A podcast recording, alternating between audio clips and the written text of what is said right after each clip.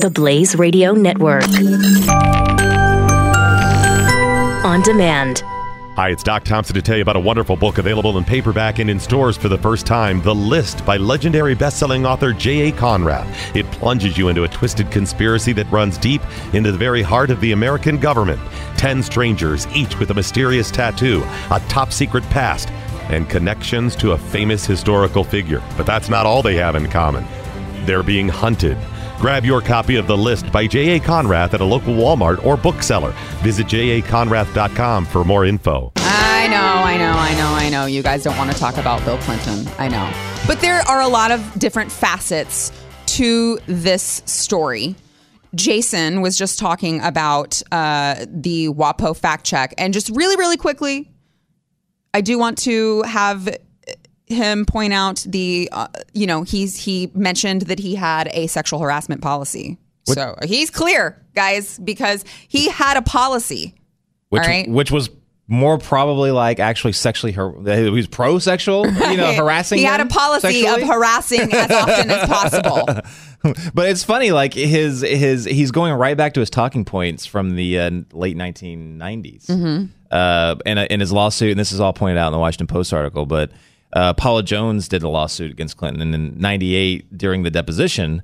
Uh, this was a really quick question answer period. The question was: Is this a copy of the sexual harassment policy that you signed when you were the governor of the state of Arkansas? Now, this is the person asking the question is Paula Jones's attorney. And then Bill goes, "It is. I signed it in '87. I'm fairly sure that I was uh, that I was. We were the first or the one of the very first states to actually have a clearly defined sexual harassment policy. Now that's interesting because at the time the federal government had already initiated a sexual harassment policy in, in the workplace, and then like you know uh, government offices were instructed to start implementing them. Now, Paula Jones's attorney jumped right on that and goes, Mr. President, the criteria there under Roman numeral three were actually federal guidelines that you were adopting as the policy in the state. Is that correct? the answer is just straight up three letters. Yes. Yes.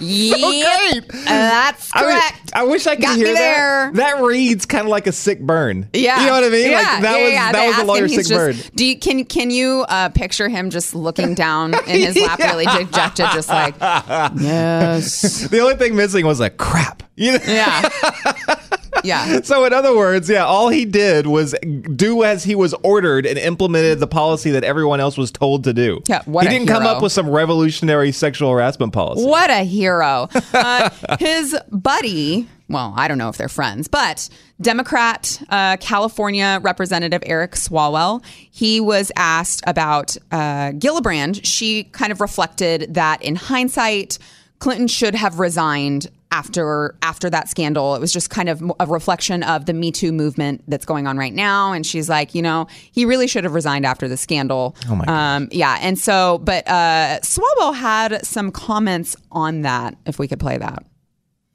Your Democratic colleague, Senator Kirsten Gillibrand, said recently that with the way things have changed and the Me Too movement, that President Bill Clinton should have resigned during the Monica Lewinsky scandal.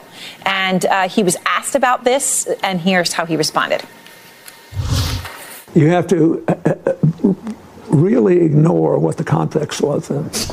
Which I love. But you know, the context. she's living in a different context and she did it for different reasons. So I, Okay.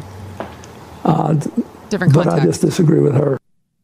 Oh, you disagree with her? That's shocking. He should have stayed in office, or, or, or Senator Gillibrand saying he should have resigned. Yeah, Aaron, I was 15 years old when that uh, happened. I, I Okay. I was raised that when you screw up and you make a mistake, you say sorry, and if it's not good enough for the person you're apologizing to, you keep saying sorry until they feel comfortable uh, Oh, and you are so you- recognizing that you you, made a mistake. with sorries. I, I think the most important thing we can do for the Me Too movement, though, is make sure that every woman in America is protected at her workplace, and it's not only people in powerful positions. There's a lot of women who work for powerful people who are not regarded as powerful to the media, but they have to deal with harassment and discrimination every day. And we should move quickly in Congress in a bipartisan way to protect those individuals. But the bottom line is you're saying he should apologize, and he should apologize directly to her, but you're not weighing in on the resignation.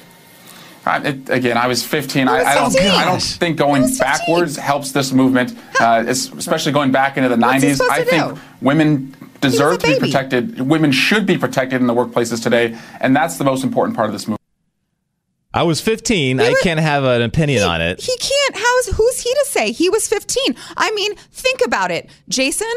I was not even born when the Nazis were killing all the Jews. I, it- I can't really say whether or not that was morally wrong. I wasn't here.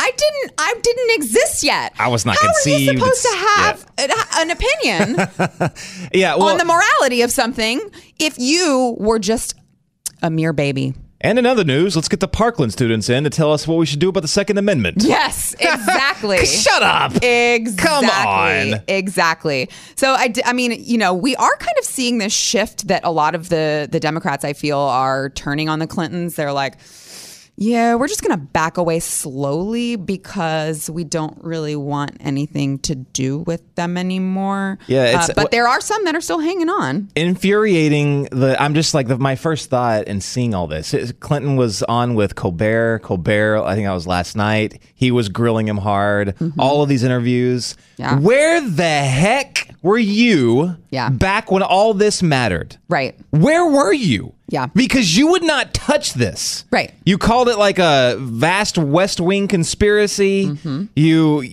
completely like gave them a pass Mm-hmm. didn't even acknowledge acknowledge some serious allegations of rape Right. wouldn't even acknowledge it Yeah. in fact it almost sounded i mean there was times now we're finding out that they knew about a lot of this information set on it purposely mm-hmm. I mean this is this is ridiculous that only now do you have the balls to stand up and actually question and pose some of these questions Yeah. this is ridiculous Yep. Yep. I know. Hi, it's Doc Thompson to tell you about a wonderful book available in paperback and in stores for the first time The List by legendary best-selling author J.A. Konrath. It plunges you into a twisted conspiracy that runs deep into the very heart of the American government. Ten strangers, each with a mysterious tattoo, a top secret past, and connections to a famous historical figure. But that's not all they have in common. They're being hunted. Grab your copy of The List by J.A. Konrath at a local Walmart or bookseller. Visit jakonrath.com for more info. Knowledge is power. Tweet at us with the hashtag what I learned today. This is the Morning Blaze with Doc Thompson on the Blaze Radio Network.